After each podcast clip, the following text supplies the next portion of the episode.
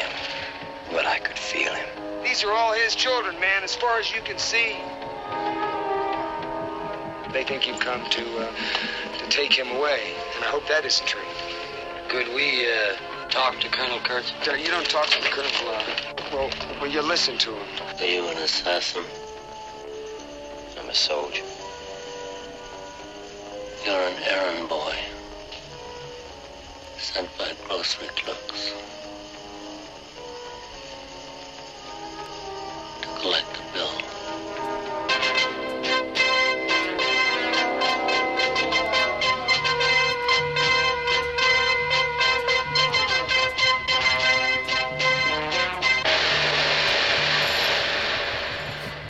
Всем слушателям низкий поклон. Привет. Сегодня я в лице Лагана и Сергей в лице Сергея кидаем вызов всем фильмоманам, киноманам. И сегодня мы обсуждаем фильм «Апокалипсис сегодня».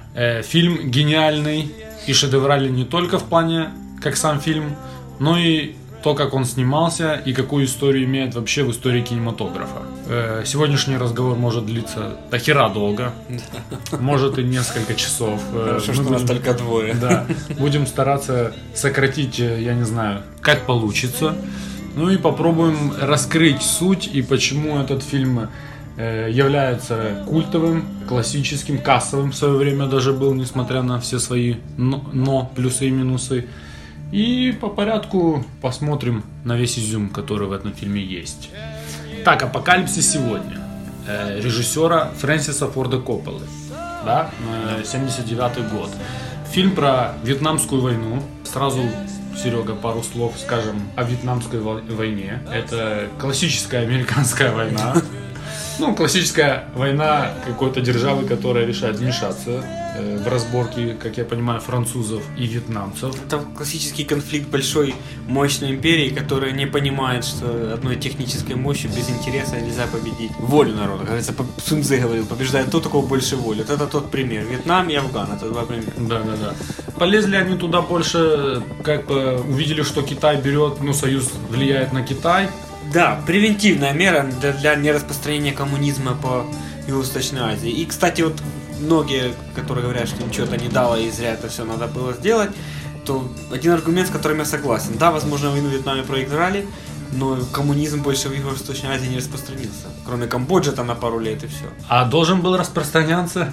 Ну да. Были, да, такие предпосылки? Да, откуда же северные вьетнамцы? Это же все союз, и инструктаж союза, и даже не только Китай, сколько союз. Китай с союзом уже тогда начали сталкиваться лбами, и они конкурировали, кто будет помогать больше Вьетнаму. Вьетнам как умный теленок брал и с двух маток, и от союза, и от Китая все, что мог, а потом послал нафиг обоих. Французы тут имели какую-то роль, или они уже были просто пешкой в этих переговорах? Американской интервенции? Да, Уже не имели. Они ушли оттуда в 56-м году после сокрушительного проигрыша. Больше того, американцы, мало кто знает, что они фактически спонсировали, по крайней мере, всю вторую половину французской войны 46 по 56 год. Ай-яй-яй. Полностью, да. Они полностью вкладывали деньги, плюс поставляли вооружение, амуницию, патроны с Гавайи.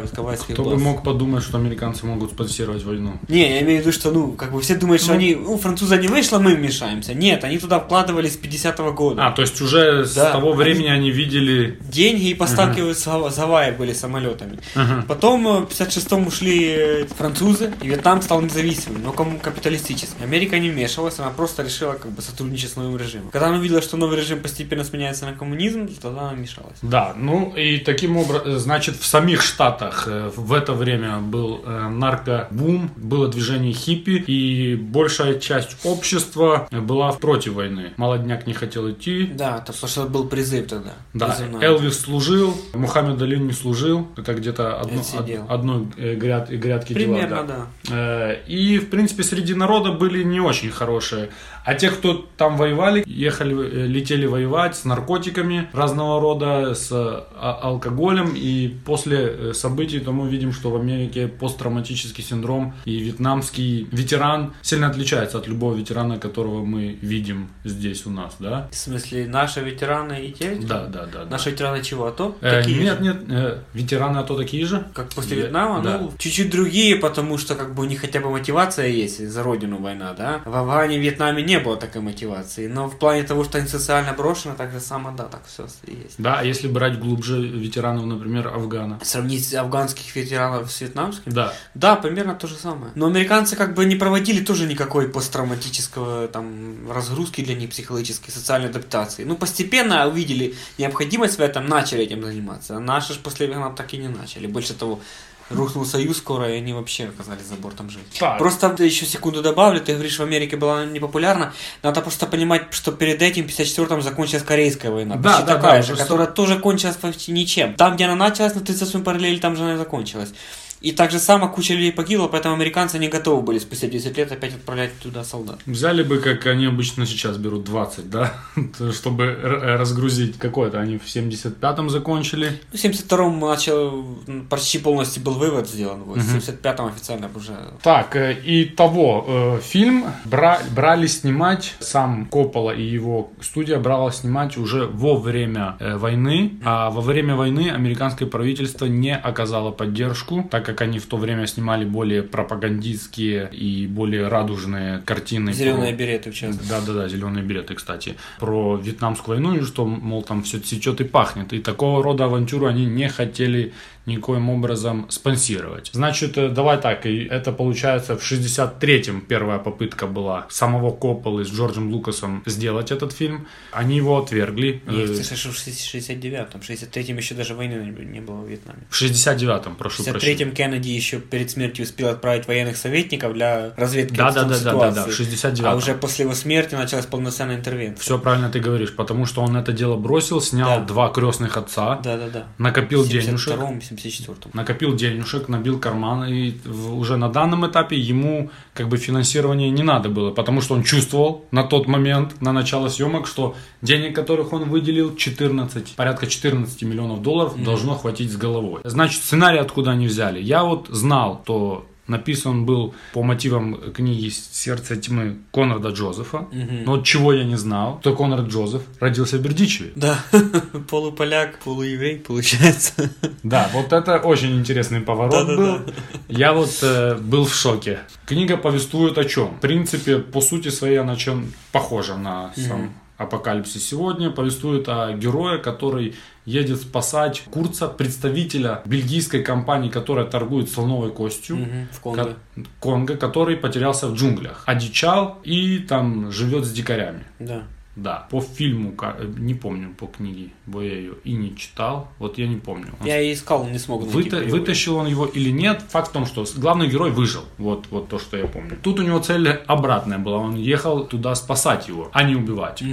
Эту книгу пытались экранизировать многие, в том числе Орсон Уэллс пытался, Ричард Брук пытался, но безуспешно.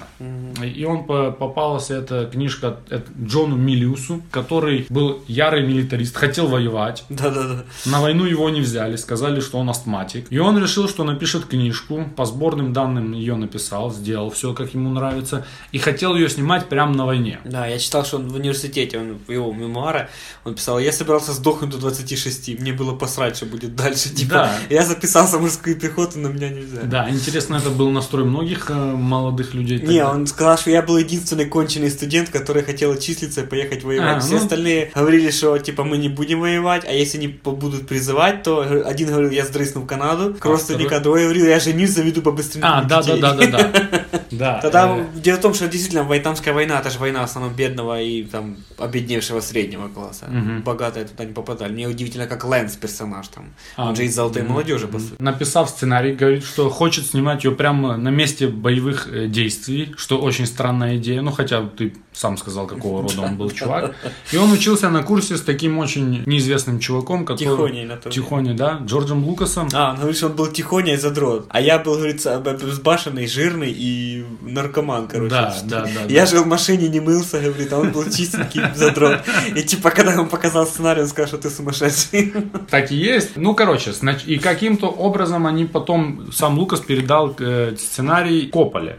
Коппола предложил снять картину Джорджу Лукасу. Лукас отказался в пользу «Звездных войн». Да. Я совершенно предложил в 73-м, а в 78-м вышла первая часть, и он как бы готовился уже, разрабатывал идею, поэтому он сказал, что не будет снимать «Апокалипсис». Потом перешли варианты, что сам Милиус снимет, но так как послушали, что он хочет снять и как, сказали: нет, фонарь, ты этого делать не будешь, ты угробишь нас всех там. И после того, как я уже сказал, вот уже карманы пришло бабло Копполе, он сказал: мать вьё, буду снимать я. Стоит еще отметить, что к этому моменту сценарий больше походил на сатиру, чем на... Это боевик, наверное, драма, ну, военная драма. Он попал к Форду как сатира, там много черного юмора и абсурдных сцен. Коппола переписал его в жесткий триллер, но некоторую часть абсурда оставил. Там полковника вот этого с напалмом. Килрой. Да, Килрой. Килгор, да. И девушек с плейбой. От этого он решил, как полностью показывающий абсурдность, решил оставить. Кстати, ход грамотный. Да. Знал он, как и что оставить, и где как преподнести. Ну, если разрешишь, я добавлю, что к этому моменту, к 60-70-м, появилось такое понятие, как «Новый Голливуд». До этого в Голливуде был «Кодекс Голливуда», или как-то так он назывался, в котором все в профсоюзе, все актеры, режиссеры, сценаристы обязались не показывать на экране семейных ссор, измен, наркотиков, проституции, всего. Поэтому, если посмотреть фильмы 50-х, это вот там максимум упоминаются какие-то преступления, но нет жесткача, нет матов и так далее. И вот к 60-м уже это потеряло смысл, потому что хлынула волна нуара и нового, не нуара, а неонуар, французского, это новая волна, да, Гадар и так дальше. И они это все показывали. В Голливуде уже не было смысла его придерживаться, и вот Коппола как раз был одним из ярких представителей, которые основали, начали эту новую волну. Она кончилась в 80-х в связи с появлением блокбастеров, где не важен был сюжет, а вот Кинг-Конг, наверное, один из первых, «Звездные войны» и дальше и так далее. Кинг-Конг, и то там есть какая-то в Кинг-Конге задумка, говорят, есть философская подоплека, а вот «Челюсть» никакой.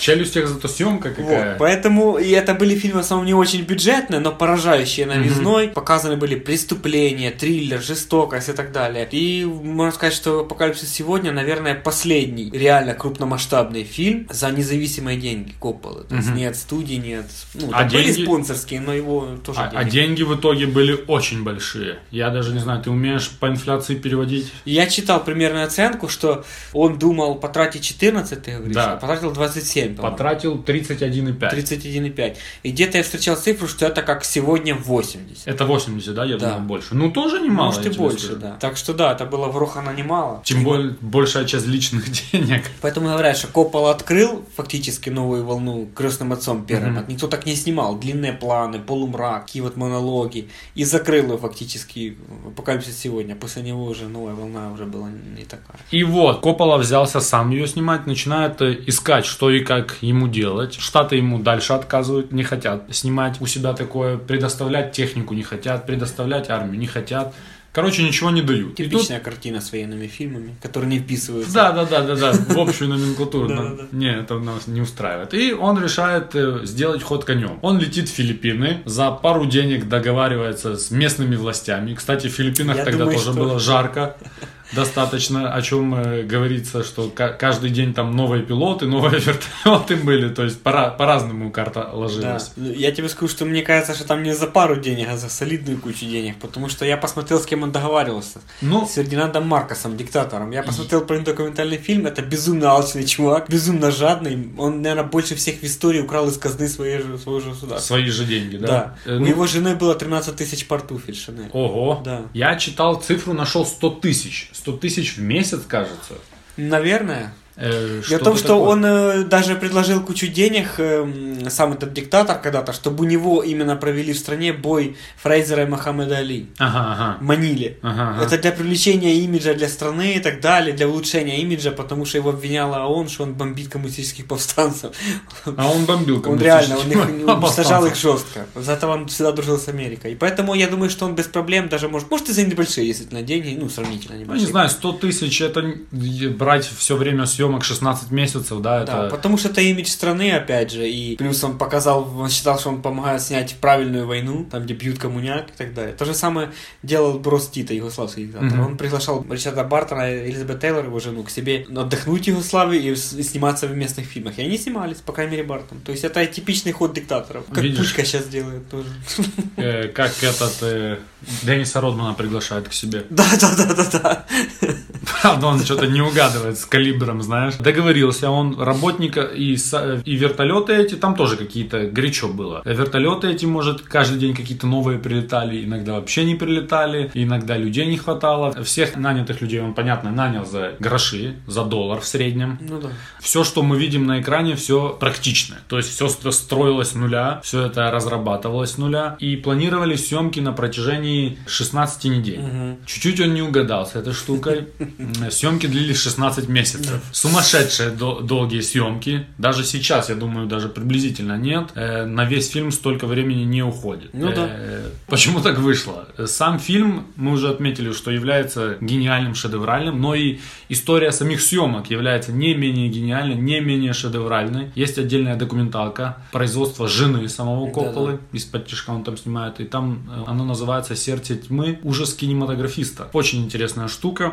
Можно видеть, как Фрэнсис Форд Коппола за время съемок раз 7 или 8 на полном серьезе говорит: я застрелюсь, типа. Я видел фотку, где он держит пистолет у виска. Есть такое. Сидит на стуле, это держит ствол. И он похудел на 45 килограмм за время съемок. Да. Проблемы его ждали на всех этапах съемок. В первые 3 дня он уволил главного героя, потом начался сезон дождей, к чему они не были готовы. Это откинуло там на 2 месяца сами съемки. Короче, цирк и клоунада продолжались на протяжении всех съемок. Шин получил инфаркт в середине фильма от бухла.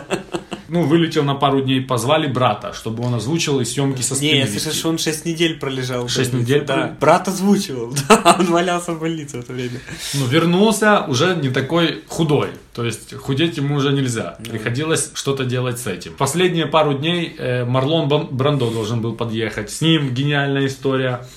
Сам Коппола договорился с ним за съемки $3 миллиона дать. $1 миллион отдал авансом. Я слышал, что $1 миллион в неделю ему обещали. Как раз $3 миллиона получается. Ему дали аванс, да. Да, в конце это 3 недели будет. Факт в том, что $1 миллион ему дали. Специально его на самый конец позвал, потому что снимала сцен в конце, чтобы сэкономить денег. Где-то уже ближе к тому уже... и весь Голливуд уже знает, что фильм катится к ебеня. Там уже в новостях каждую неделю там ситуация, как там на съемках, что сняли, что происходит, сколько там, ты сказал, веса сбросил Коппола. Да. И в какой-то момент сам Марлон Брандо говорит: я не приеду. Да.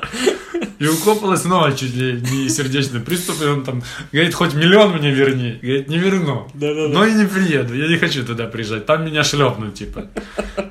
Как-то они его вернули. Вернули Марлона Брандо, он приехал, должен был сбросить пару килограмм. Приехал, он всегда был упитан, набравший 15 килограмм, жирный, скажем так. Не похоже на то, что он воевал во Вьетнаме последние несколько лет, одичал и живет там с дикарями. Кроме того, он не только не знает «Сердце тьмы», но он и сценарий ни разу в руках не держал. Потому на съемочной площадке Фрэнсис Форд Коппола ему читает вслух книжку и сценарий. Потом читает его строчки. Но эти строчки ему не нравятся. Он говорит: я их не буду говорить, это какая-то шлоебейка. И такого рода споры, я не знаю, цирк, короче. Это же типичное поведение Брандо. Он же просто на сцене тоже пытался отходить. Там сильно не отойдешь, потому что есть первоисточник, книжка, все читали. Но он хотя бы придумал, что он салфетку за щеку засунул, Дон говорит вот так, потому что у него ранение в шее. Этого же не было нигде, он сам придумал. Шоу продолжалось долго, пытались его снимать как-то не так, чтобы не было видно, что он плотный, пытались... А у него там одежда широкие, да. Ты замечал? Да, пытались держать ему текст, чтобы он читал, но ни в какую. В какой-то момент Коппола сказал: ладно, базарь все, что тебе приходит в голову, и мотор. Снимали до тех пор, пока пленка не закончится. Наснимали порядка 300 часов материала. Из этих 300 часов каким-то чудом склеили 5 часов. Да. 5 часов было слишком длинным. Сделали 3 часа, тоже кинотеатры, студия. Сказали, что это очень долгий фильм, потому срезали до 2,5. 2,27 длится театральный релиз. Но сейчас в интернете, в принципе, как и я смотрел, то смотрел удлиненную режиссерскую версию, которая... Я всякий раз, когда первый раз еще скачивал, еще не видел его, то попадал постоянно на сразу на это, да? 3.16 он длится. Значит, чем он отличается? Я не знаю точно, что с французами часть, да. Это, которая тогда не поехала никуда, потому что даже Коппола и студия знали, что французы нехорошо отреагируют на такую часть этого фильма. Они были просто делали премьеру в Каннах, Франции. Плюс тогда были у вас и социалисты пришли, они очень негативно осуждали и свою колониальную войну, и американскую. Не дай бог об этом было бы упоминание, что там еще французы, поэтому по-моему, их вырезали. И, по-моему, девушек с плейбоя тоже не было в той части. Кроме всего прочего, фильм использовал новые технологии. Это первый фильм, который писался на пленку 70 миллиметров и использовал систему Dolby Stereo. И съемки длились столько же, сколько длились все три части съемок «Властелина колец» в сумме. 16 месяцев. Это он был в Маниле с детьми, с женой. Я не знаю, они там уже привыкли кушать. Кстати, в процессе этого, наверное, София Коппола, да? Нет, это дочь. Дочь. Выросла в режиссера нормального. Снимает неплохие фильмы. Ну, короче, в фильме все-таки много всяких ошибок. Он вообще на сайте Movie Mistakes занимает первое место с количеством всяких... Серьезно? Да-да-да, там микрофон видно, там что-то отвалилось, там серф был слева, там серф справа, там люди здесь, там люди там. То есть более 500 технических ошибок есть в фильме. Но это не как... Если снимаешь фильм 1,5 года, то это неизбежно будет. Это раз. А во-вторых, я же тебе говорю, все смывало несколько раз. То есть они построили какой-то... Тайфун уничтожили. Причем он думал, что это злой рок, типа. А его местные эти самые, как их, господи, филиппинцы, говорят, что вы просто снимаете. Если сидеть на этом пляже год, то по-любому дождешься тайфуна, типа. Можно было этого избежать, если бы мне так долго снимали. Но...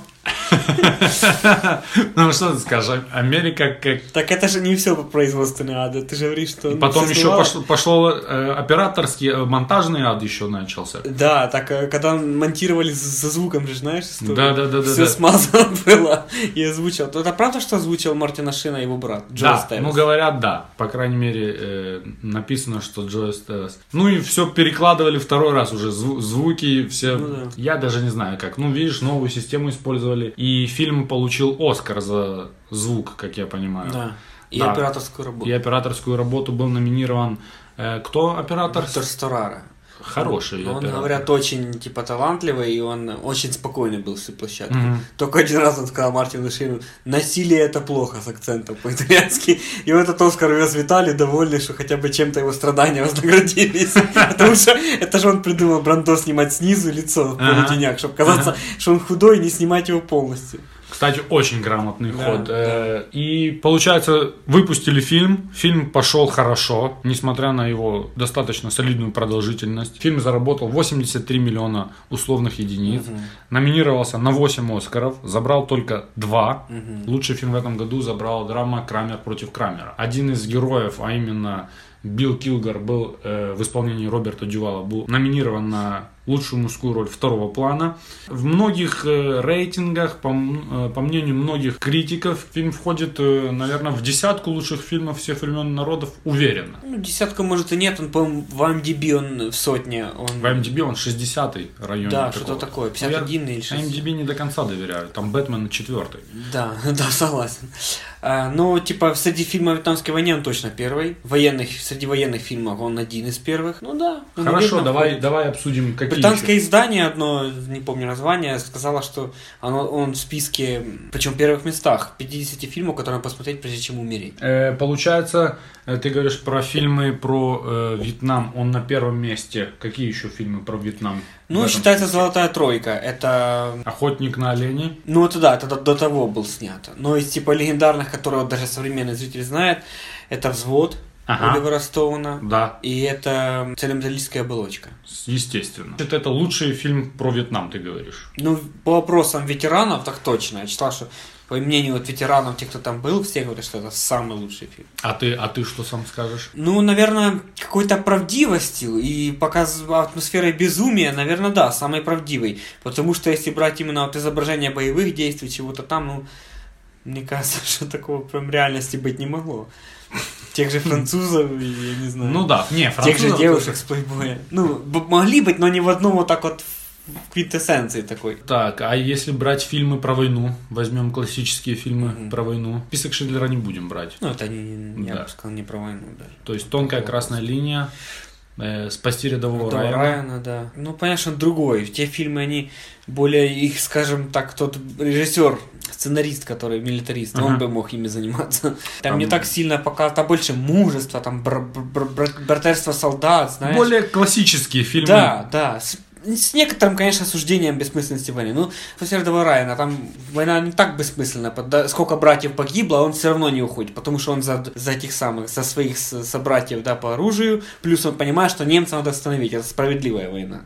То же самое в «Слонка красной линии», там только бессмысленность показана, что командир именно сошел с ума и кладет солдат под огонь, понимая, что это бессмысленно. А тут другая война, тут именно самый бред, самое бессмысленное. Интересно, почему больше таких фильмов про войну не снято? Как «Апокалипсис».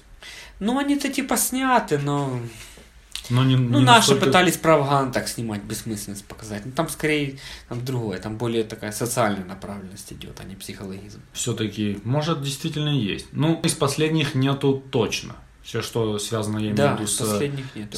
Знаешь что, «Морпехи» 2005-го, видел? Нет. С Джейком Джилленхолом. Вот там показано, как он готовился, он хотел воевать, а потом показан бред, как их прислали в Ирак, и типа они несколько месяцев сидят и ждут, тупо ни хрена не знают, ждут, пока их пустят в бой. То есть про свежие события, про Ирак. Да, это 2005 года фильм про войну 91 года в Ираке. Вот, и там вот в конце показан идиотизм просто, да, как там разбомбили нефтяную вышку, бежит конь весь в нефти, короче, вот, облитый, потому что вышку разорвало, она все забрызгала, там, как трупы сгоревшие в машине сидят. Ну, как их держали полгода, потому что Хусейн оккупировал Кувейт в августе, ему делали предупреждение, а операция началась аж в январе. Им дали полгода на то, чтобы он ушел из Кувейта. И они за полгода тупо сидели в пустыне, показано, как они сходят с ума, как одному жена изменила, прислала видеокассету с тем, как она изменяет ему. Хорош. Отомстила, да. И они там чуть не застрелился тот чувак. Дедовщина там даже некоторая была, как они чморили. «Морпехи». Да, рекомендуешь к просмотру. Да, вот он такой, ну не как «Апокалипсис», что прямо там такие вообще абсурдные в джунглях, но тоже показана беспрецедентность войны, как люди сходят с ума. Ну да, «Апокалипсис» больше как картина художника, да? Да, это как Дали нарисовал картину. Вот, Дали или Босх. Да. Вот Босх мог бы такое снять, если бы он жил сейчас. Ох, Дали бы снял бы что-то ужасное, мне кажется. Да. Хорошо, давай теперь пойдем, будем тоже интересное обсуждать, но и пойдем по некоторым нашим номинациям. Кастинг. Как мы уже сказали, в фильме все проходило проблематично. И, честно говоря, я тут смотрю, столько всего вариантов было, что просто можно уписаться. Начнем сразу с Бенджамина Уилларда, да? В итоге роль эту получил Мартин Шин. До него роль эту держал в руках Харви Кейтель. Да. Снимался 3 дня. Да, я даже видел в интернете, пару кадров осталось с пленки, есть, да? Где он есть. 3 дня снимался, и в кадре Коппола увидел, что что-то не то. И прям на Филиппины летел уже Мартин Шин на пробы, понравился и остался. Но до того, как Кейтеля взять, пробовались. Точнее, рассматривались. Я не знаю, пробовались или нет, не буду так говорить. Не, они подказывались все. Все подказывались. В основном из-за сложности съемок, где это будет происходить. Да. Значит, Аль Пачино, Клинт Иствуд, Ник Нолти, Стив Маккуин и Джефф Бриджес. Про Ник Нолти не слышал. Значит, Клинт Иствуд не справляется с этой ролью сразу. Клинт Иствуд, да, но он сам отказался. Он сказал, что это слишком мрачный фильм. Не хотели сниматься. Клинт Иствуд, мне кажется, чем старше, тем лучше становился как актер. Клинт Иствуд района 79-го года не владеет такого рода актерским мастерством. У него слишком крутое выражение лица, чтобы что-то на нем показывать. Аль Пачино, ну я не знаю, наверное, смог бы. Смог бы, но это был бы все равно тот фильм. И он же тоже отказался, он сказал, я знаю, как это будет. Да. Ты говоришь 16 недель, так это типа 4 месяца. И то я буду 4 месяца по колено в болоте типа сниматься в джунглях, а ты будешь на вертолете сверху в рупор кричать, что мне делать, я не хочу. И он ошибся, снимали 16 месяцев. Да, он очень круто спас свою жопу, можно сказать.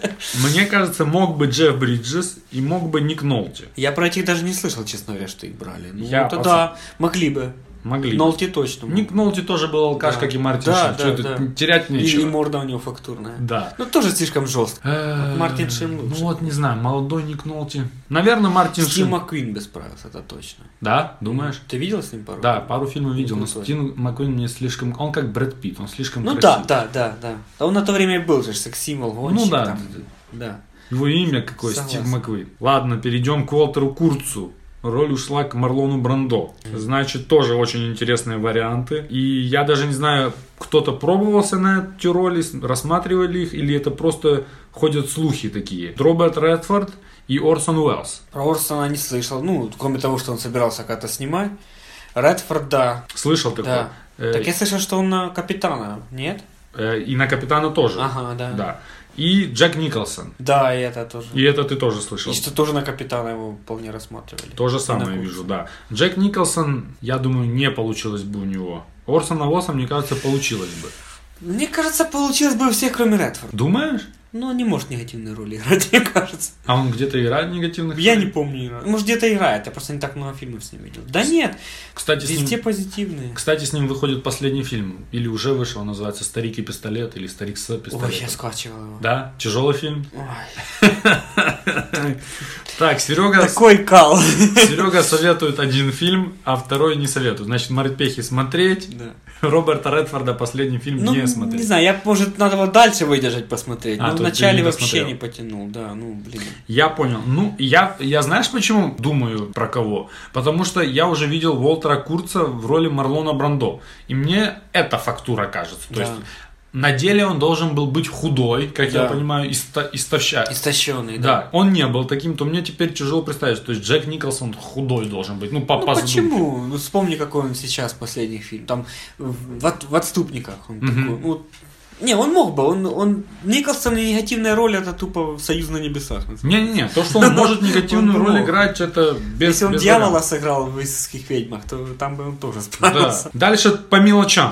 Разрешишь, добавлю. Я читал, что недавно один сайт, который американский, который профессионально пишет о кино, он начал доказывать, что предлагали эту роль Ли Марвину. Ого. Знаешь Ли Марвина? Представляю себе, как он выглядит.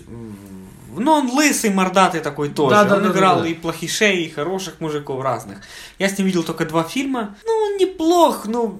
Часто встречал комментарии под этими фильмами. Люди пишут, что Марвина куда ни засунет, типа одинаково везде. Ну, видишь, это проблема со старыми актерами. Мы их видим только в лучших их ролях. Мы не видим эту мелочь, которая не пошла, знаешь. Ну, что типа у него малая гамма эмоций на лице, что у него такой интерес. Но он лысый, мордатый, он такой довольно демонично может выглядеть. Я думаю, что он бы справился. Причем приводит в качестве доказательства письмо с бланка, на бланке от этой студии American Zoetrope или как-то. Zoetrope, да. Да, которую основал Коппола.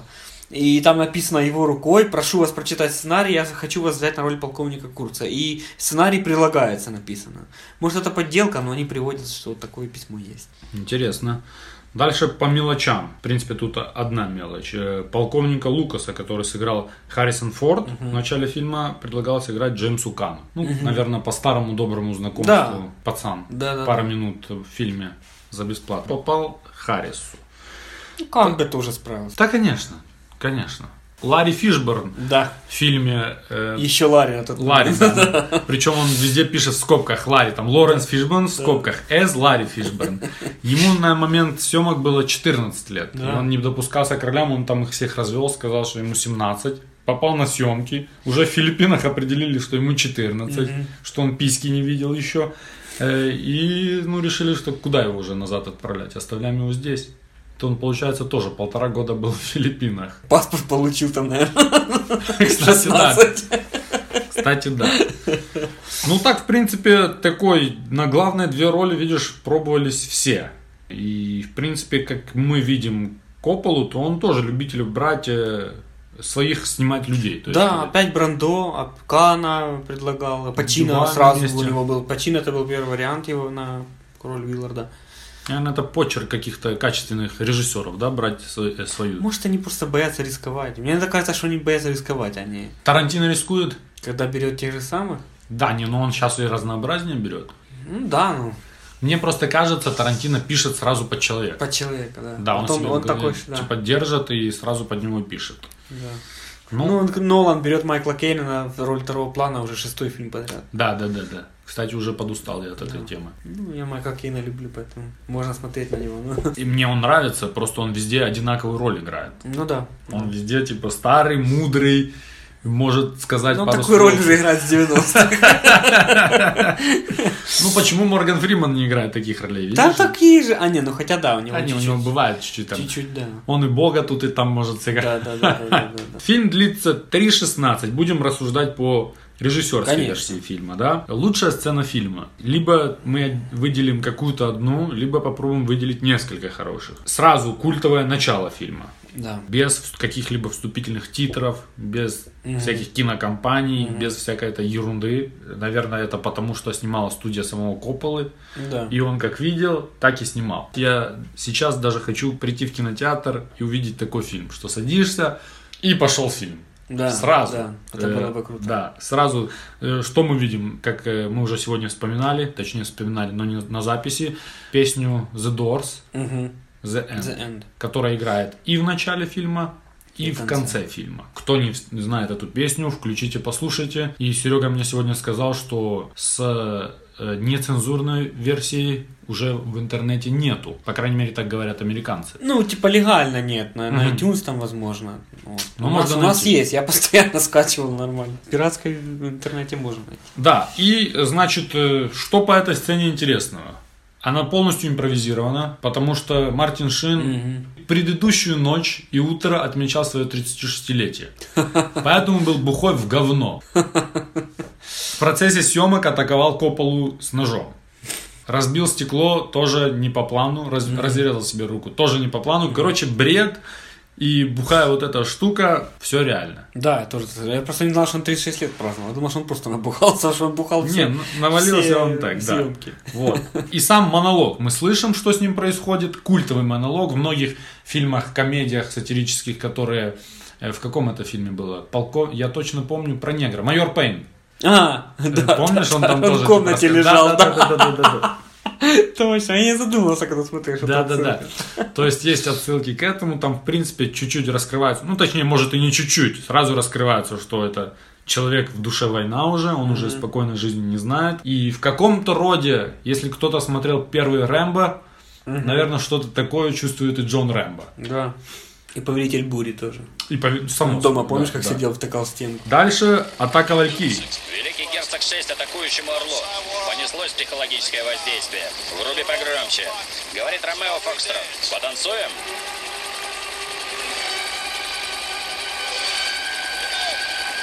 Так точно, сэр.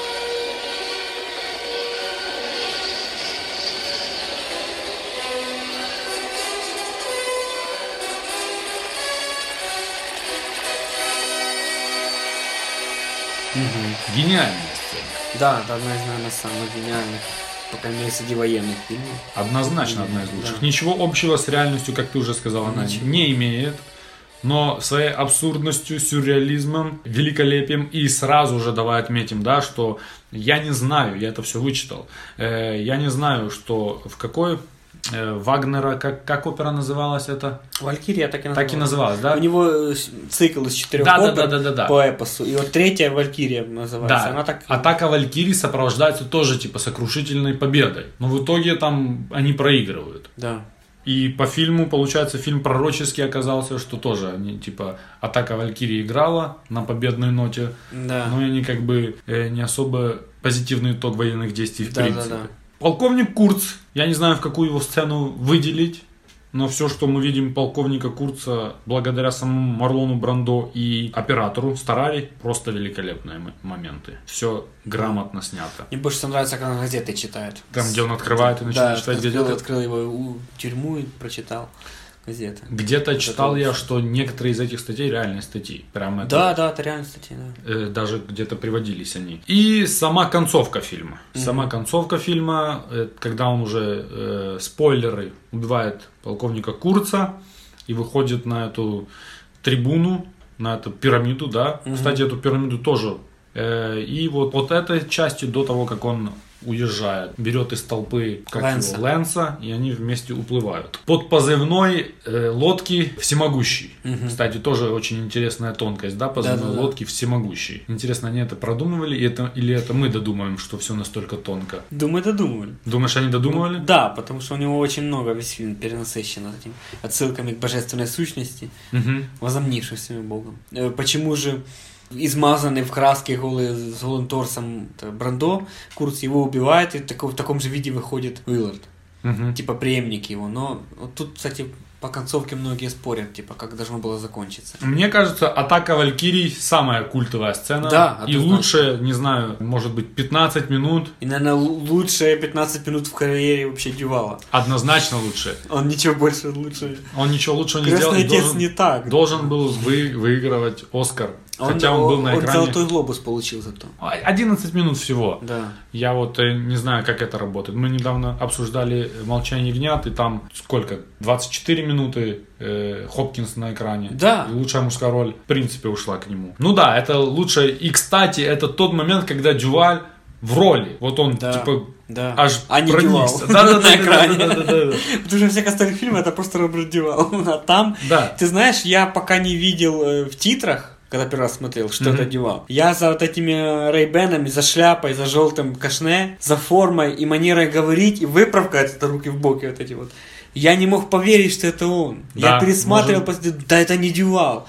Слышишь, как он говорит? Да. But it smell like victory. Пауза он там, хрипит, да, это решающая? Да, такой хрип военный такой у него. Как он говорит, как канцелярий в «Крестном отце». Да и он так типа интеллигентно, мягко разговаривает. В принципе, как Роберт Дюваль. Как Дюваль. А тут уже, это именно он в роли. Он типа включил Дэниела Дэй-Льюиса. Так, я ухожу в эту роль. Да. Мне она понравилась, я в нее ухожу. Да. Но это не отменяет того, что все остальные части фильма тоже прекрасны. Но «Атака Валькирии» просто... Я бы хотел эту весь этот промежуток увидеть в кинотеатре. Да. Вот жаль, что мы эти фильмы не видим в кинотеатре. Видим, да. А ты вот уже вспомнил про Килгорн, да? Да. И вспомнишь момент, когда он подходит, заставляет, типа, дать воды тому, что кишки держит своими. Да. Карты разбрасывает. Да, каждый имеет выпить, типа... Каждый, кто принес кишки в своих руках. Кто не боится сражаться против нас, типа, настолько, будучи слабыми, держит кишки с листом пальмы, чтобы не выпали. Тот имеет право выпить из моей фляжки воды. И он ему только дает. И кто-то его отвлекает, да? Да, типа, привезли этот... Что там привезли, я не помню. Я тоже не... Ну, что-то, типа, привезли. Что-то он разозлил и бросил флягу. Не, он ее так наклоняет, что-то ему типа налить, она течет, и он тупо бросает на него и идет дальше. То есть он переключается мгновенно, он вообще весь на своей волне. Да. Ну, отличная роль просто. Может быть, ну и, по крайней мере, запомнилась, знаешь, культовая тоже. Даже Моника в «Друзьях». Да. Когда косички заплела, что ты напеваешь? Я напеваю «Полет Валькирии» из «Апокалипсис сегодня». Так, что сохранилось по сегодняшний день из этого? Американская интервенция в другие страны. Я написал, каждые 10-20 лет США влазит в войну. Да, но видишь, они изучили опыт, и они вот влезли на Гренаду, знаешь, высадка на Гренаду. Нет. Маленький остров в Карибском море, где тоже коммунисты выиграли выборы, и они через полгода туда сделали интервенцию. Но остров настолько маленький, меньше, наверное, поздняков, что они типа один день, занялись. Это была мега успешная акция, и с тех пор они по этому сценарию вторглись в 89-м Никарагуа, в Панаму, Норвегию снимали с поста. Потом сразу на Гаити. Ирак. 94-й Гаити, 98-й бомбежка Ирака, бомбежка Югославии, и пошло дальше. Ну вот с Афганом, с Ираком последним у них чуть-чуть не так гладко вышло. Много жертв, мало результатов. Да, но в общем-то вот, они изучили опыт Вьетнамской войны, убрали призывную армию. И... Положительный опыт, кстати, может их провоцировать. Сейчас после этого, может, они успокоятся. Может. А может и нет. И я написал, что практические эффекты сохранились. Нужно понимать, что все взрывы, все, что разлетало, все, что смывало, все, в кого стреляли, все отрубленные ноги, это были либо резина, либо... Короче, компьютерной графики ноль. Ноль. Такой фильм сейчас снимается тупо на зеленом экране. Да. Не говорю уже про то, что корову рубят в конце. Согласен. Или быка. Это корова была или бык?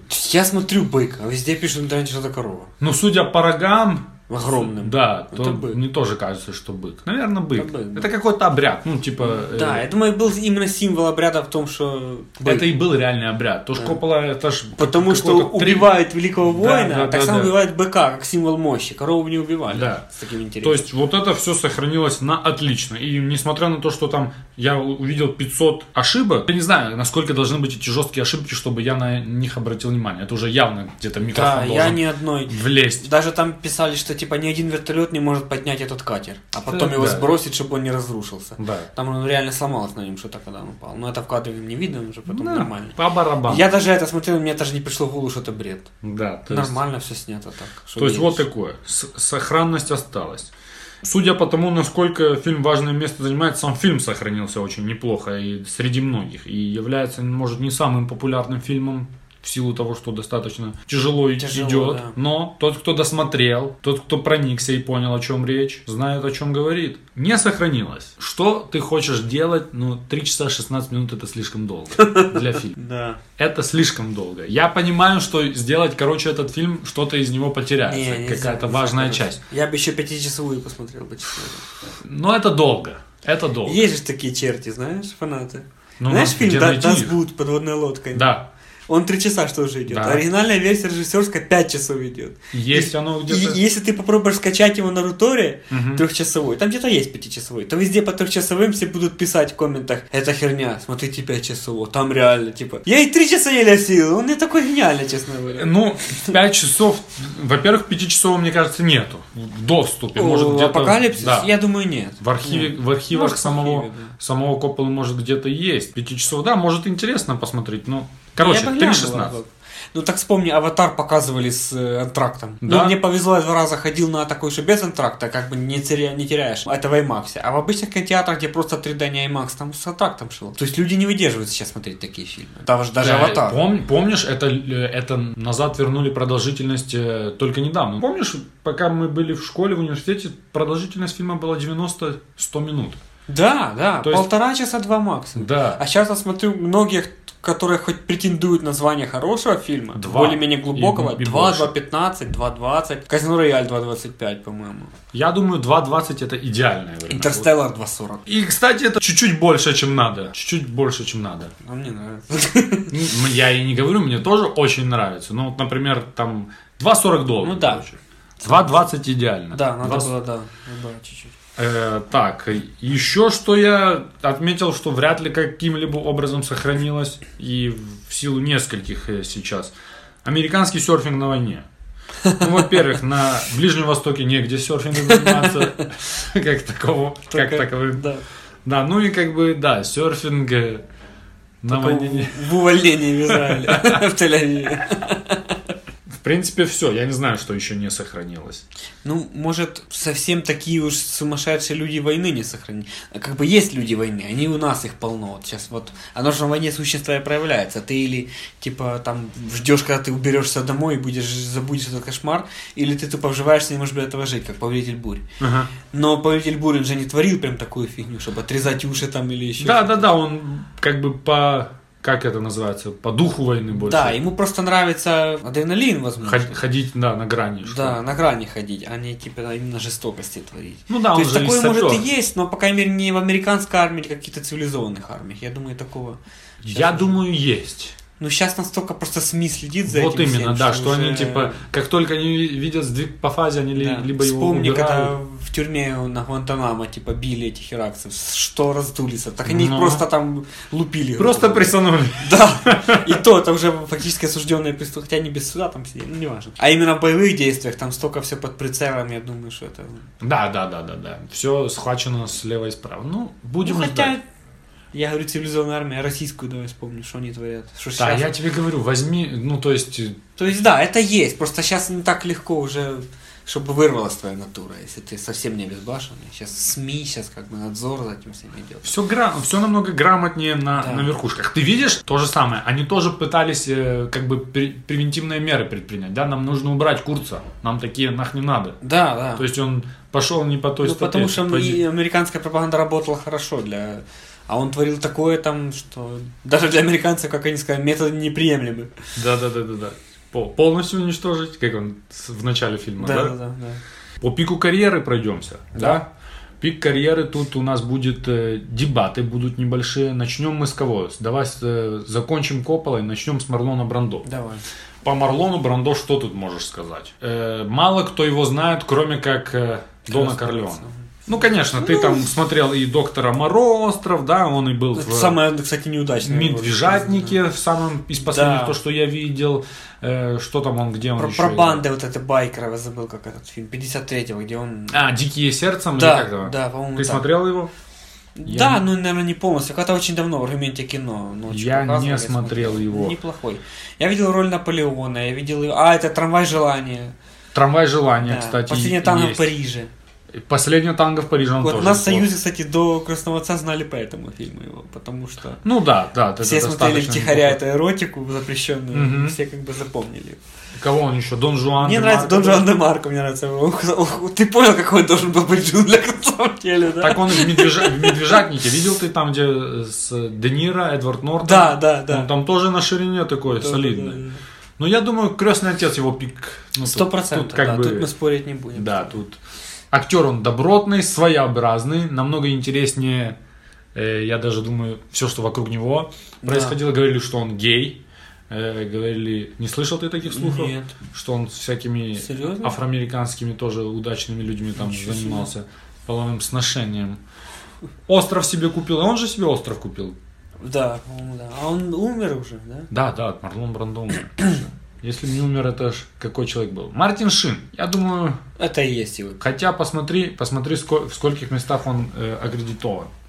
Да, я ролей думаю, много. Много? Я, наверное, больше 160 не видел. 257 у него аккредитаций. Ничего себе, серьезно? Это очень много, при том, что он еще родил Чарли Шина на свет. И Эмилио Эстевеса. Ну, Эмилио Эстевеса. Такое, да. Да. Ну, я его где могу вспомнить еще? В этом...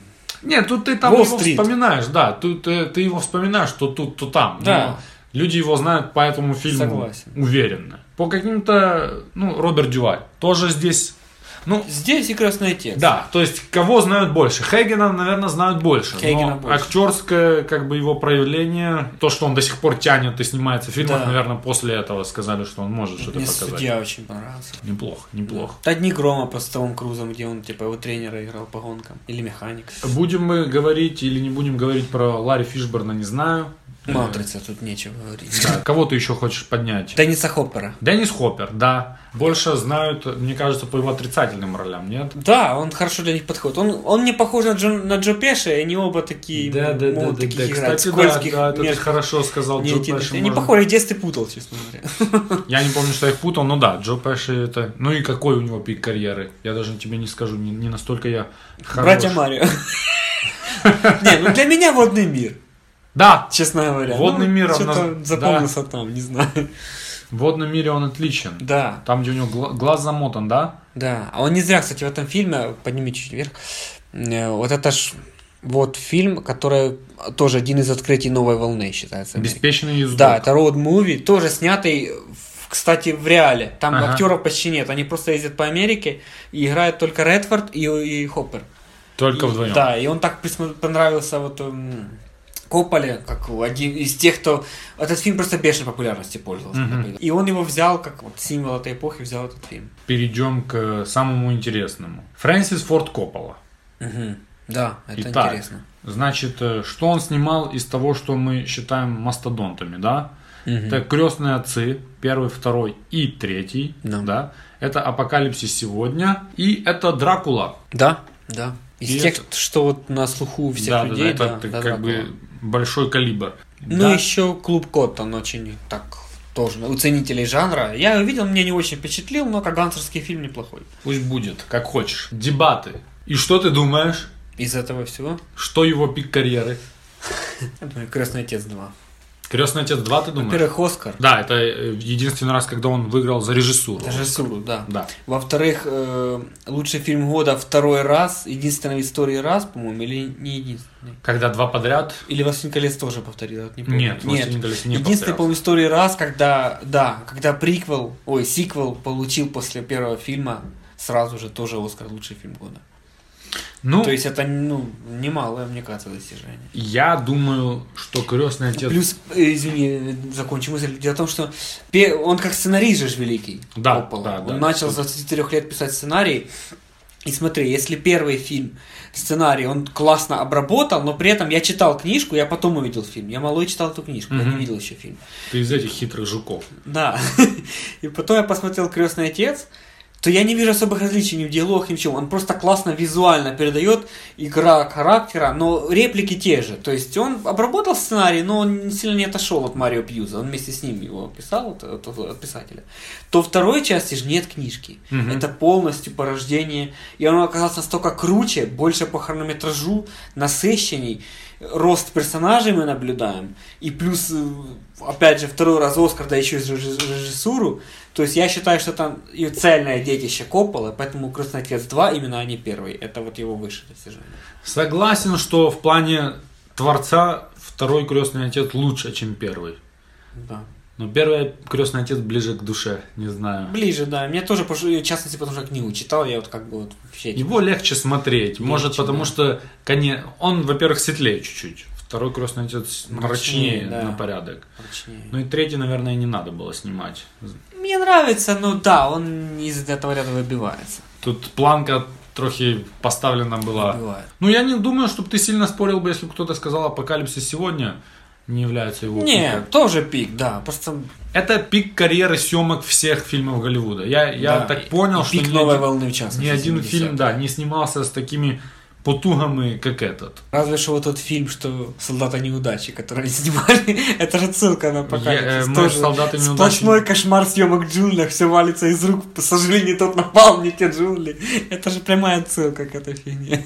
Есть тоже такой, кстати. Актеры, тот... Он же тоже сошел с ума на съемках Коппола. Он же заказывал себе личный бассейн, бокалы от Тиффани для шампанского, самолетом доставлял. Помнишь, там поехал. Этот вьетнамский мальчик, или кто там не мальчик, Бену Стиллеру говорит. Да. Тоби мали дати за це осикара. Да. И тоже, что, помнишь, хотел себе ТИВО установку. Да, телек. И что-то еще. А его агент хотел себе самолет заказать. G5, это типа, когда уже Да. Не будем его спасать, а я тебя да. То есть они уже там все трохи головой поехали так само. Ну да, кстати, это очень интересный фильм. «Минута славы». Ярких примеров я выписал себе 2. Ты имеешь в виду совсем тех, кто там на полминуты? Не, на полминуты их там навалом. Ну да. Я тут даже их имен не выписывал. То есть это Харрисон Форд, имя я выписал. Да. Чувак, который, вот я думаю, он лучший в этом плане, что он совсем эпизодически, но круто. Там, где мост они подрывают. Угу. И он типа, кто здесь главный? Да. Кто здесь главный? 100%. Такой, кто здесь главный? Я здесь... Вот этот... Я думал, вы, сэр. Да. Вот он лучший. Тигр великолепен. И я не думаю, что кто-то лучше. Ну, бык тогда. Первая и последняя роль в жизни. Да. Он ее ждал, терпеливо привязанный. Готовился к ней. И Деннис Хоппер, ёпта. Да, ну не так, что там совсем полминуты, но да, Хоппер, однозначно. Деннис Хоппер, у которого даже нет имени. В титрах указан как фотограф Курца. Да, он не называет себя, кстати. Если кто не знает, посмотрите и внимательно возрадуйтесь к игре актерской. Подозрительные дела и вопросы, которые возникали тебе при просмотре этого фильма. Сразу скажем, ну, тут миллион может возникнуть, исходя из сюрреализма и того, что происходит, абсурдности, сатиричности и просто типа... подниманию бровей. Я себе отделил такие самые-самые. Первое. Каким образом Курц переубедил и местных в том, что он бог, не зная языка? Мне это тоже... Сколько смотрел, я мог понять. Как? У меня только одно объяснение, типа, страхом. Ну, то есть, они ему подчинялись уже без страха. Да, он ходил без там, террора, да. Без оружия. Абсолютно. Что он сделал? Он, кроме как, типа, на тексте убедить, ну, примером, словом убедить, может, он показал какую-то бессмысленную жестокость такую, знаешь, как... Перерубил там полнаселения. Да, ну кого-то там на глазах у всех зарубил, и типа они поверили, что он человек вообще без стопов. Может быть, но они его и не боятся по фильму. Да. Ходят вокруг него, там охрана есть, но не видно, что они... То есть, если бы он так кого-то зарубил бы... Ну вот, каким образом он показал им свою божественность, что они там увидели в нем. Дальше. Каким образом напалм влияет на волны? Я даже загуглил чуть-чуть эту тему. Никак, мне кажется. Ну, там какое-то объяснение было, что если очень большая доза, типа, это ж дует ветер, типа, теплый какой-то там, бриз, и если очень большая теплоэнергия выделяется, оно как бы сталкивается, и эта волна тепла уходит на море, и где-то она останавливает. То есть, плюс-минус так, я больше не знаю, что тебе сказать. Ну, да, логично, в принципе. Ну, блин, не знаю, это же не взрывная волна. Да, да, однозначно не взрывная, просто сгорел. Да, там сугубо за счет того, что выделяется много тепла. И последнее, я даже не знаю, как это сформулировать. Каким образом Курц, человек, который сошел с ума и не нужен штатам, ну, я, в принципе, ответ знаю, а Билл Килгар, типа, герой местный. Хотя и тот полностью снесены. Но тот выполняет боевую задачу, а то тот типа самоуправничает. Все. Плюс Камбоджа, сопредельное государство. Да. Весь вопрос в том, под чьей юрисдикцией тот и другой находится. Да.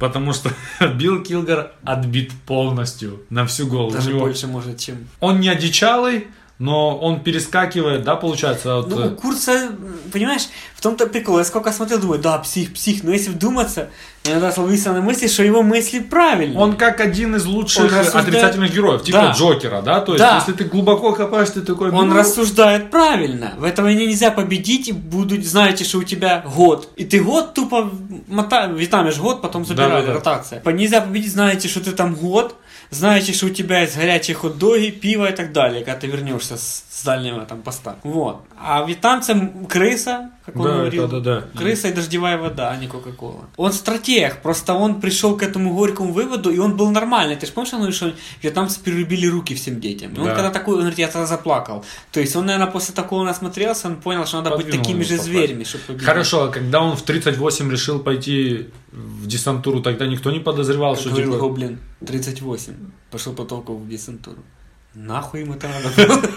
38 лет. Ну, действительно, 30. Ну, вот он, может... Он же был перед тем в Вьетнаме, он же вернулся к десанту. Может, он, типа, тогда и поехал, и решил... Вот... А так можно? Вот ты служишь, и тут такой, все, пацаны, я там ухожу, грубо говоря, каким-то рядовым, но в десантуру. Можно, а что? Попросить перевод можно. Ну, я имею в виду перевод такой, типа, снизу вверх и там на самые низы. Ну, наверное, можно. Не, ну... Если он не имеет вообще специальности. Ты сказал про Гоблина, да, нужно отметить, что этот фильм есть в правильном переводе Гоблина, и смотреть его желательно только именно так, да. Я смотрел, как это в дубляже, это невозможно. Потому что ненормативная лексика, как бы то ни было, отображает очень большую часть того, что происходило. При том, что и то он как бы для нас ее приукрашивает, эту лексику. В Америке она же много беднее, там фак. Вспомни, когда она говорит, нельзя написать на самолете слово «хуй», а зато нельзя материться. А он говорит «фак», это четко слышно. Да, вот Курц против Килгара, непонятно, кто из них дурнее, но один вне закона, второй в законе. В принципе, вот так. Есть у тебя что-то, что вызвало какое-либо подозрение? Как Курц узнал вообще, что сюда плывет Уиллард, каким заданием, и что он его ждал уже? Вот я не понимаю. Он радио перехватил? Мне кажется, радио перехватил. И так он же по радио не общался, это же не первый, кто к нему ехал. А, ну да. Он же, кстати, первый, кто к нему ехал, исполнитель роли Скотт Гленн. Знаешь Скотта Гленна? Кроуфорда играет в «Молчании ягнят». В 5-часовой, кстати, версии есть сюжетная линия про него. Да. Они его отправляли еще другого. И он его не убил, он его тоже переубедил. Типа, тусуйся со мной. Есть даже в интернете фотографии с героем Скотта Гленна, он там типа с ружьем стоит, охраняет типа Курца.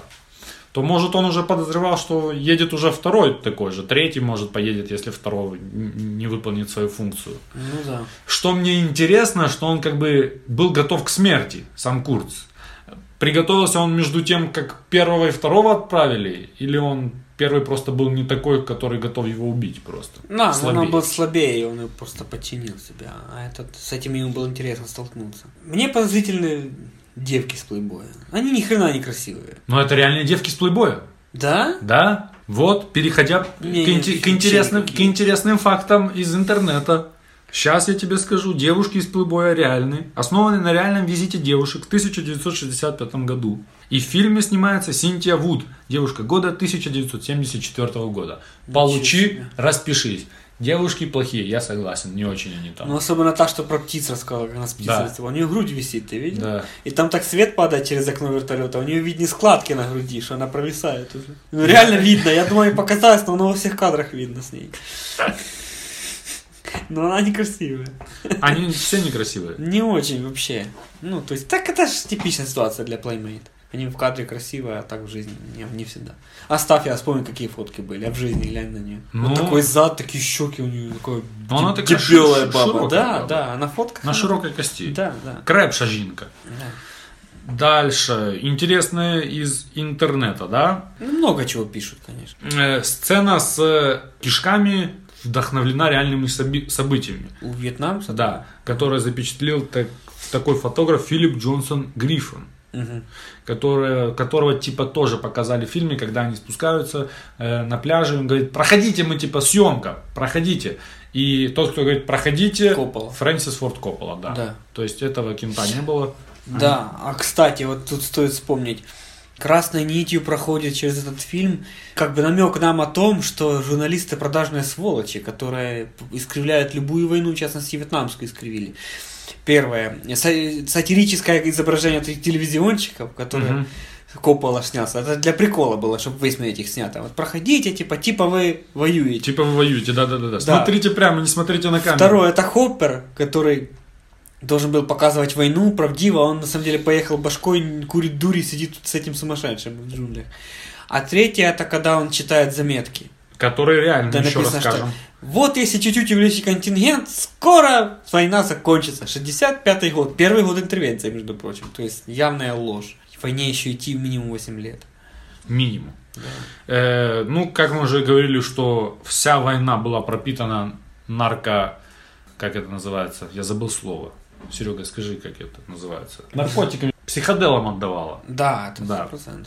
И кроме того, что психодел творился на самой войне, психодел и наркотики творились и в съемочной группе. Мы уже сказали, что Мартин Шин любитель был бухнуть, да. В результате чего и получил инфаркт. Некоторые члены съемочной площадки и некоторые актеры, среди которых Сэм Боттомс, который играл Лэнса, сидел на ЛСД и марихуане. Он же в кадре. Помнишь, что последний ЛСД? Я его принял. И иногда кислоту. Во время съемок. Кроме того, Деннис Хоппер сидел на героине уверенно. Да? Уверенно сидел на героине. Ничего себе. Я тебе, может, даже включу в документалке. Он общается с режиссером, и он просто обдолбан в говно. Там просто его нет. И на таких радостях он подсадил на героин Лоренса Фишберна, которому было 14 лет. Серьезно? Ну, такое пишут в интернете.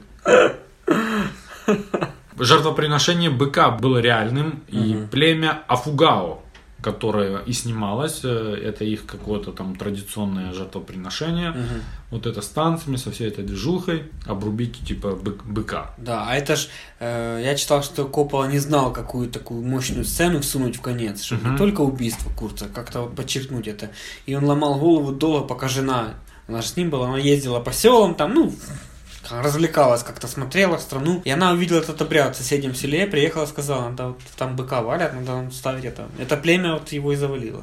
Да. То есть, реально, она видела в селе этого племени.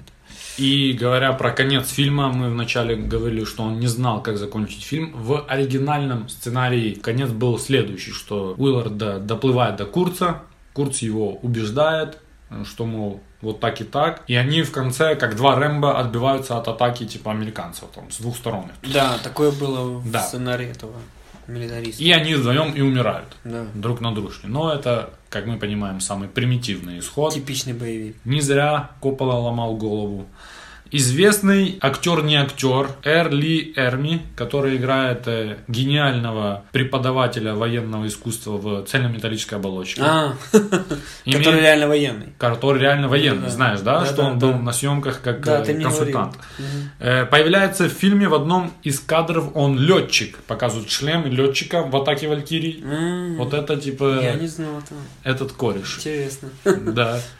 Кроме всего прочего, Серега хочет рассказать, откуда взялось название «Апокалипсис сегодня» или «Апокалипсис наших дней».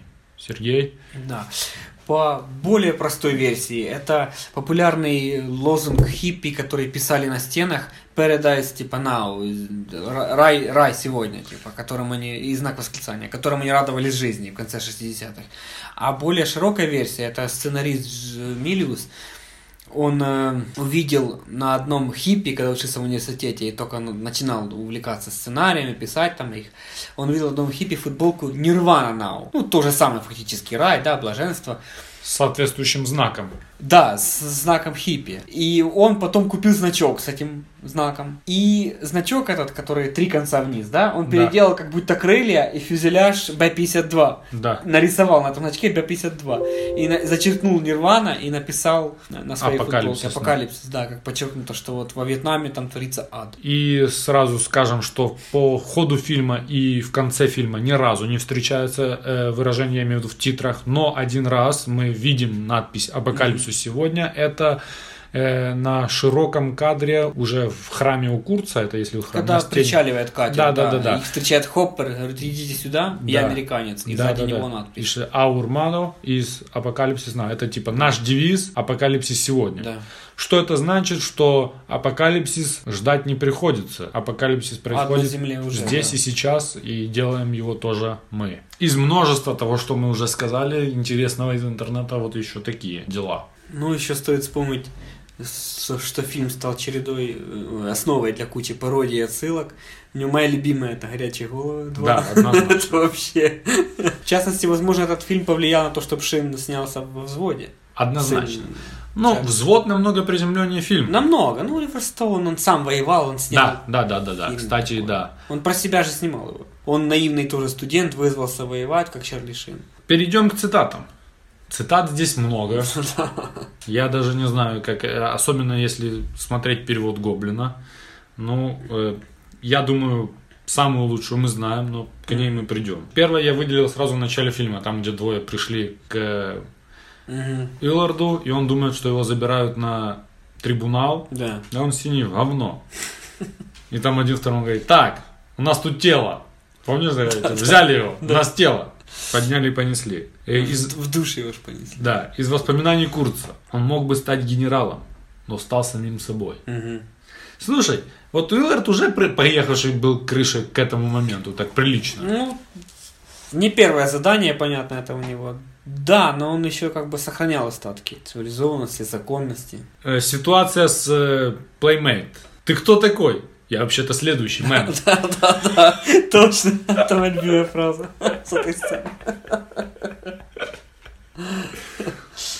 Да. Не, а мне нравится совершенно другая. Скажи, я же мечтал о тебе. Ты же мисс Ноябрь. Я май. Мечтал, дрочила, даже не помнит месяц какой. Пацан, у него там все затумлено перед глазами, он не видел. Да. Деннис Хоппер, фотограф. Это моя любимая. Все закончится либо всхлипом, либо взрывом. Если всхлипом, то я попиздовал, Джек. Это вообще самый жир. Все. А если взрывом, что ты уходишь? Откуда ты знаешь? Ну, типа... Он хочет, чтобы взрывать. Забыл тебе сказать, у Марлона Брандо и Денниса Хоппера был жесткий конфликт на съемочной площадке. Да? И вместе их отказывал. Марлон Брандо перестал, типа... изъявил нежелание сниматься в одном кадре с Деннисом Хоппером. А там, их где... нет же. А, в одном кадре. Там, где он в него кидает книгу и говорит... Идиот! Идиот! А идиот это он на импровизации. Да? От души ему тульнул. Идиот! Но он реально не в тему там ляпнул. Он начал про магнетизм вот эту всю хрень чесать. Я думаю, что ты мелешь, блядь? Чего у него столько камер висит? Он же нихера там толком не фоткает. Там он поехавший, трупа как шут. Вот я себе думаю, что это как уже королевство какое-то. Да, он просто ему он достался при нем как шут. Он же там великий-великий, про себя он вообще ничего не знает. Да. Какое тебе дело убить гения? Ты же типа нормальный чувак. Да, куда тебе убивать гения? Вот он сам себе тоже такое думает. Дальше переходим к полковнику Килгару, который не говорил ничего, кроме гениальных выражений. Да что ты понимаешь в серфинге, майор? Ты же из занюханного Джерси.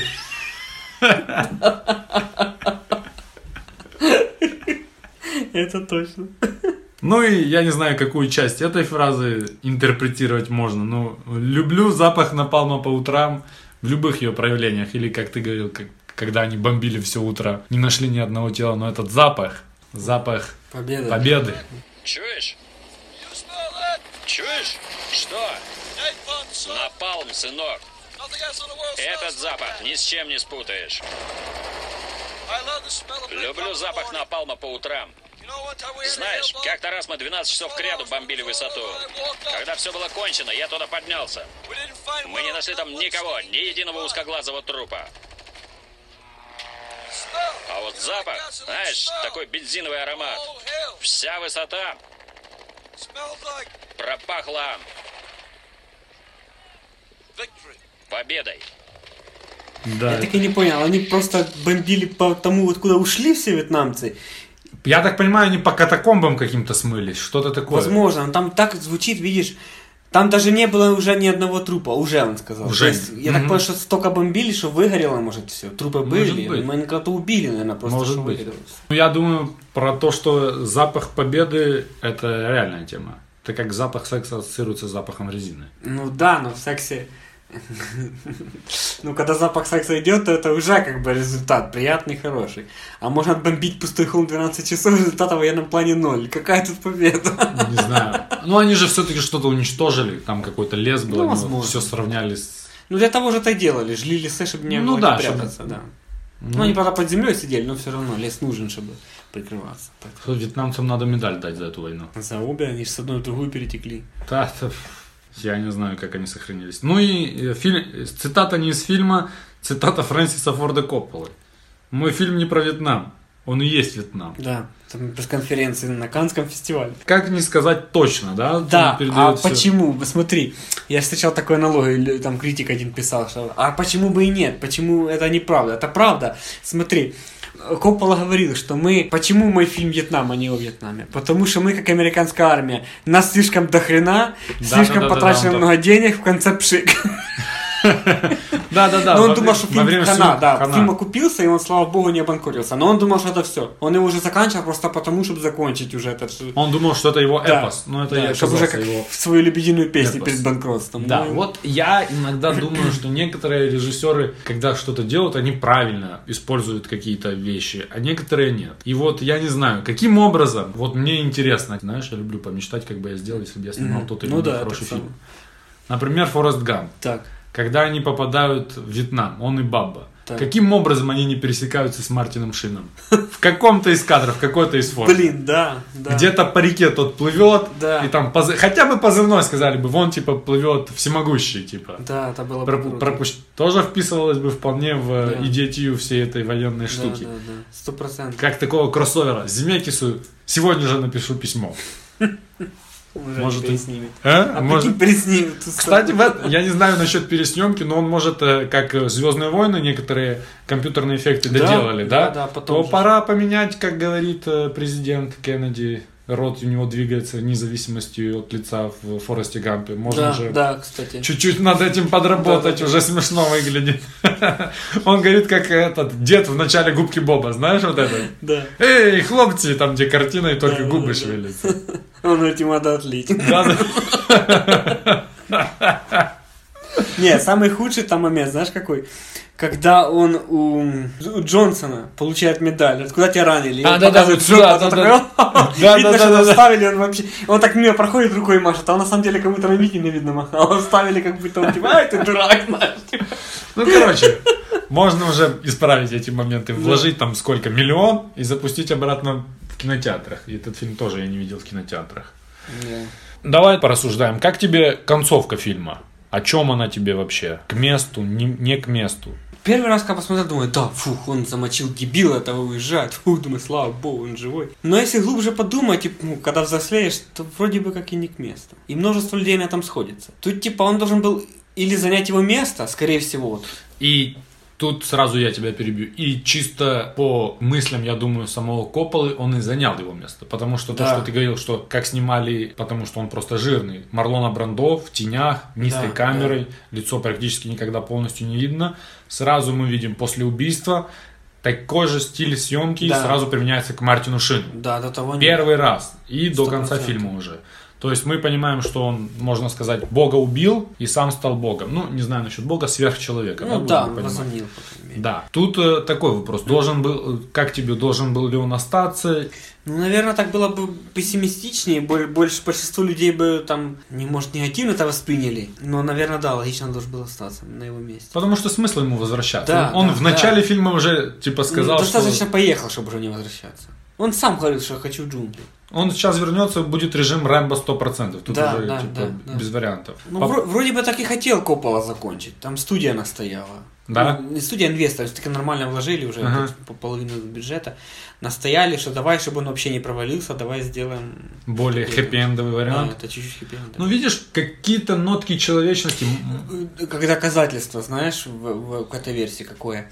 Они ж по закону Филиппин, когда все сняли, должны были уничтожить за собой декорации. Ага. Нельзя было ставить.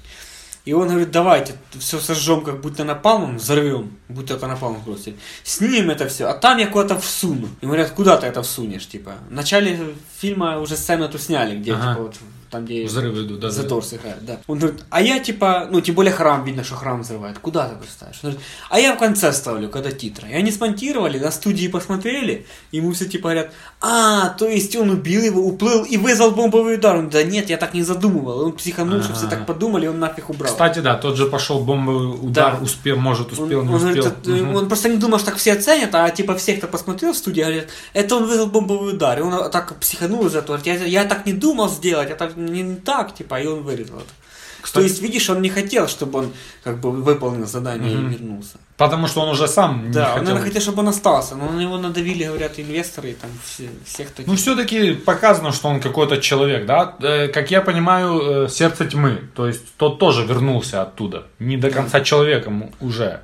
Да, да. Чувака, мне кажется, он Курца там не спас тоже. Он вернулся без него.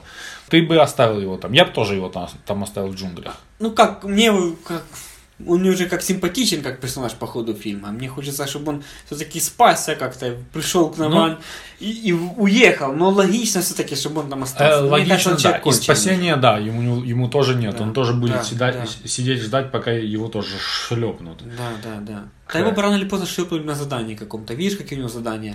Если шумы тебя туда не посылали, само документов собой. Ноль, уничтожили все. То есть его бы грохнули рано или поздно. Или свои же потом зачистили, или на задание. Кто-то зачистили его свои же? Да. Ну, я думаю, так или иначе. Да, наверное. Раз он Камбоджа или Камбонжа, без разницы уже. 100%. Как ты думаешь, если брать фильмы про войну? Мы дальше отходим от войны. Но мы, слава богу, нигде не участвовали пока лично, да? Но если брать людей, которые участвовали, и как... Война романтизируется. Романтика войны. Вот смотришь фильмы 800 какой-то там, да, тоже там, не знаю, пораньше, да, там смотришь «Гладиатора». То есть романтика присутствует. Да. Хотя жестокость показана. Я не спорю, что жестокость показана. Но вот типа этого столетия войны пока лишены как такой романтики. Это из-за того, что слишком близкие воспоминания, или же стилистика самой войны поменялась настолько, что уже романтики никакой не покажешь. Стилистика войны поменялась. Это случилось с Первой мировой. Все шли на нее. Есть куча документальных фильмов, я там и читал в интернете, воспоминания типа солдат, они все писали. Что мы знали о войне? Последний раз война в Европе была 50 лет до того, франко-прусская. Это были яркие гусарские формы. Немцы вот эти шпикельхельмы, знаешь, шлемы. Почему они такие? Чтобы когда рубят шашкой, она зацеплялась за эту штуку. Не разрубила тебе башку, а ты мог тем временем... Шашка зацепится. Ну, типа, как дополнительно... Да, когда атакует пехота, кавалерия. А ты тем временем его штыком снизу заходишь. То есть, это специально... То есть, они шли на Первую мировую шлемами для кавалерийских атак. А, то есть... Еще не было такого. Никто не понимал, что если столкнутся две дальноствольных тяжелых артиллерий, то это будет 4 года в окопах на одном месте, они будут красивые атаки. И эта романтика разбилась. Если франко-прусскую войну, вот если почитать, не было таких зверств. Первую мировую, там, если почитать Ремарка, допустим, романы. Ну да, они там больше в шоке были. Да, чем... когда их только присылают на фронт, у них старики отбирают ножи, выдали им зазубринами, чтобы пилить удобно. Там. Они говорят, ты что, дебил, если таким ножом попадешь со французом, они им же отпиливают уши нашим. Потому что это мы нас таким резать хотели, их же ножами. Ага. Они отбирали, выдавали им гладкие ножи обычно. Так тебя хотя бы закулят и выбросят, и все. Так тебя будут мучить. Люди превратились в зверей. Говорят, что типа начало 20 века это типа каменный век по нравам на войне. Резко. Именно обозление какое-то пошло. Угу. До того были более-менее такие войны. Вот. Поэтому и чем дальше, тем хуже. Ядыш, отравные газы. Ну да, уже когда уже пошла... Пошла страшно жестоко. Напалм тот же. Это же немыслимое жестокое оружие, на самом деле. Да, я тебя напалм, это вообще... Да, впервые начало свать гражданское население массово. Uh-huh. До того это не было так массово. Только в Париже, там, во время осады Парижа страдали от обстрела, ну, франко-прусскую войну, опять же. Первую мировую страдало население массово, гражданское. И вот, как бы, поэтому нельзя сейчас романтизировать эту войну, это просто... Как ты вот думаешь по поводу того, как французов показали? Понятно, что такого быть не может, но именно... Это же, получается, последние отклики колонистов, получается, да. Индокитай. Но не после Индокитая еще Алжир потеряли. Потеряли уже Алжир. Да, и он же об этом говорит. Мы потеряли Алжир, мы потеряли Индокитай, но тут, именно на этом клочке, мы никогда не уйдем. Кстати, есть такие французы, которые до сих пор дачи во Вьетнаме, ну, какие-то там... Я думаю, нет, они национализировали все. Это же эти там в глубине джунглей, там о них никто не знает, и они отстреливаются. Это очень интересный кадр. Я вот не знаю, почему это могло... Ну, понимаю, почему это могло расстроить французов, но, с другой стороны, художественную точку зрения тоже они должны были увидеть. Зачем это показано? Много нюансов, зачем это показано. Я встречал такое типа мнение, что я с ним согласен, что весь фильм это противоборство цивилизации и дикости. Само собой, да. Тут вот он встречает кусок цивилизации в джунглях. Да. И мы видим, почему вьетнамские, за счет чего у него белый костюм, за счет чего у них сервирован стол. Вкусное блюдо, повар вьетнамец, они говорили. Потому что вьетнамские слуги, как 100 лет назад, когда французы завоевали Индокитай, ага. так и 100 лет спустя, они служат им верно и преданно. Причем среди солдат были тоже вьетнамцы, которые охраняли плантацию. Почему? Потому что они выбрали пользу, чем быть с остальным своим народом, полудиким, да, там, бьющимся босиком, без формы, там, с калашом, они предпочли прикоснуться к цивилизации своих хозяев, служить им, получать свою пайку,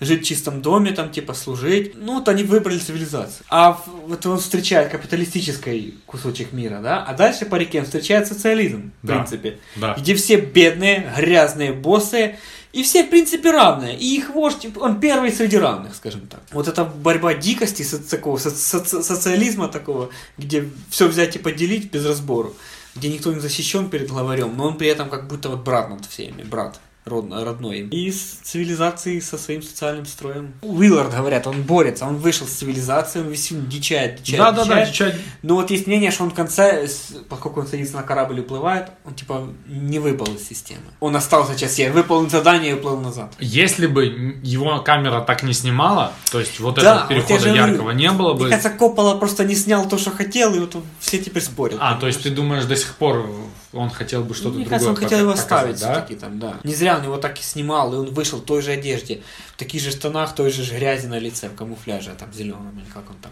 сером. Гениальный ход. Это просто да. Отлично. Я не знаю, просто когда ты сам до этого, ну, когда ты видишь, вот оно что, да? Да. И он его так мариновал нормально этим солнцем. Мне кажется, еще второй нюанс, почему французы сюда введены. Чтобы кто-то посторонний со стороны, но при этом грамотный европеец, образованием, который слушает новости. Он знает, что Алжир потеряли, значит, они новости слушают. Это Алжир в 60-х потеряли после проигрыша Вьетнама. Чтобы кто-то со стороны им толково американцам объяснил, что они воюют за пшик, он говорит, за величайший в истории пшик, и что толку с этого не будет. Потому что французы хотя бы дрались за свои плантации. Понятно, да. Они реально там за 100 лет прижились, сейчас у нас вся эта семья. Плюс за честь французского офицера удержать. Американцы пришли в чужую землю помогать, по сути, узкоглазым, бить узкоглазым. Так вот, я же о чем и говорю. То есть, и уйдут ни с чем. Если бы французов показали, понятно, оно могло расстроить часть французов, но как бы... Там, мне кажется, их еще красиво показали, они должны были возгордиться, что вот...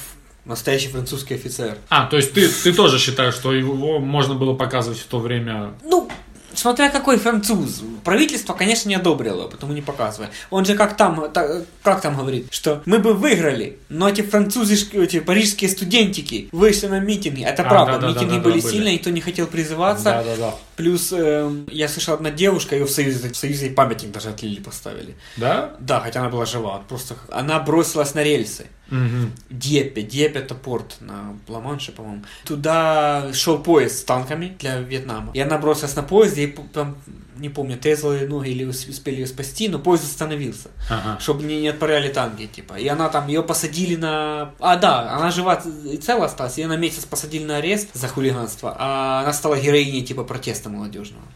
И в Союзе тоже, и там все писали письма, мы же вечно вмазывались в это все.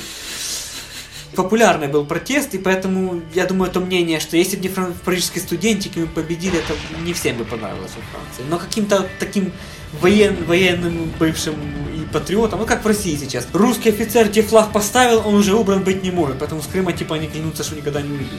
Вот такие же есть и во Франции тоже. Я думаю, что им бы это понравилось. Везде. Да. Вот я думаю, чтобы им это понравилось. Вот и я. Но не в то время. Да и сейчас, они же типа у них принята толерантность, они бы сейчас. Не, как надо было освободить наших бывших, мы перед ними в долгу, они же почему пускают к себе, нет? Потому что типа бывшая колония, мы перед ними в долгу. Ну так это такое. Вот, да. Поэтому да, это мнение бы не прижилось. Практически все мы уже обсудили, можно сказать, большую часть. Вышло долго. Это было ожидаемо, поэтому я, когда ты сказал, что будет запись этого фильма, я думаю, наверное, надо писать хотя бы вдвоем, не втроем, потому что будет часа 4. Да, вышло подольше, но оно того стоило, тут коротко ничего не скажешь. Кроме того, зная Коппола и что точно «Крестный отец» первый, а может даже и второй мы вернем сюда, город этот падет по продолжительности, я думаю, уверенно, потому что в первом «Крестном отце» есть о чем говорить и говорить. Это был Попкорн-подкаст, спасибо всем слушателям, которые у нас есть. Слушайте нас крепче. Обнимаем, целуем. Серега, спасибо. Спасибо, Луган. До новых встреч. До скорых встреч.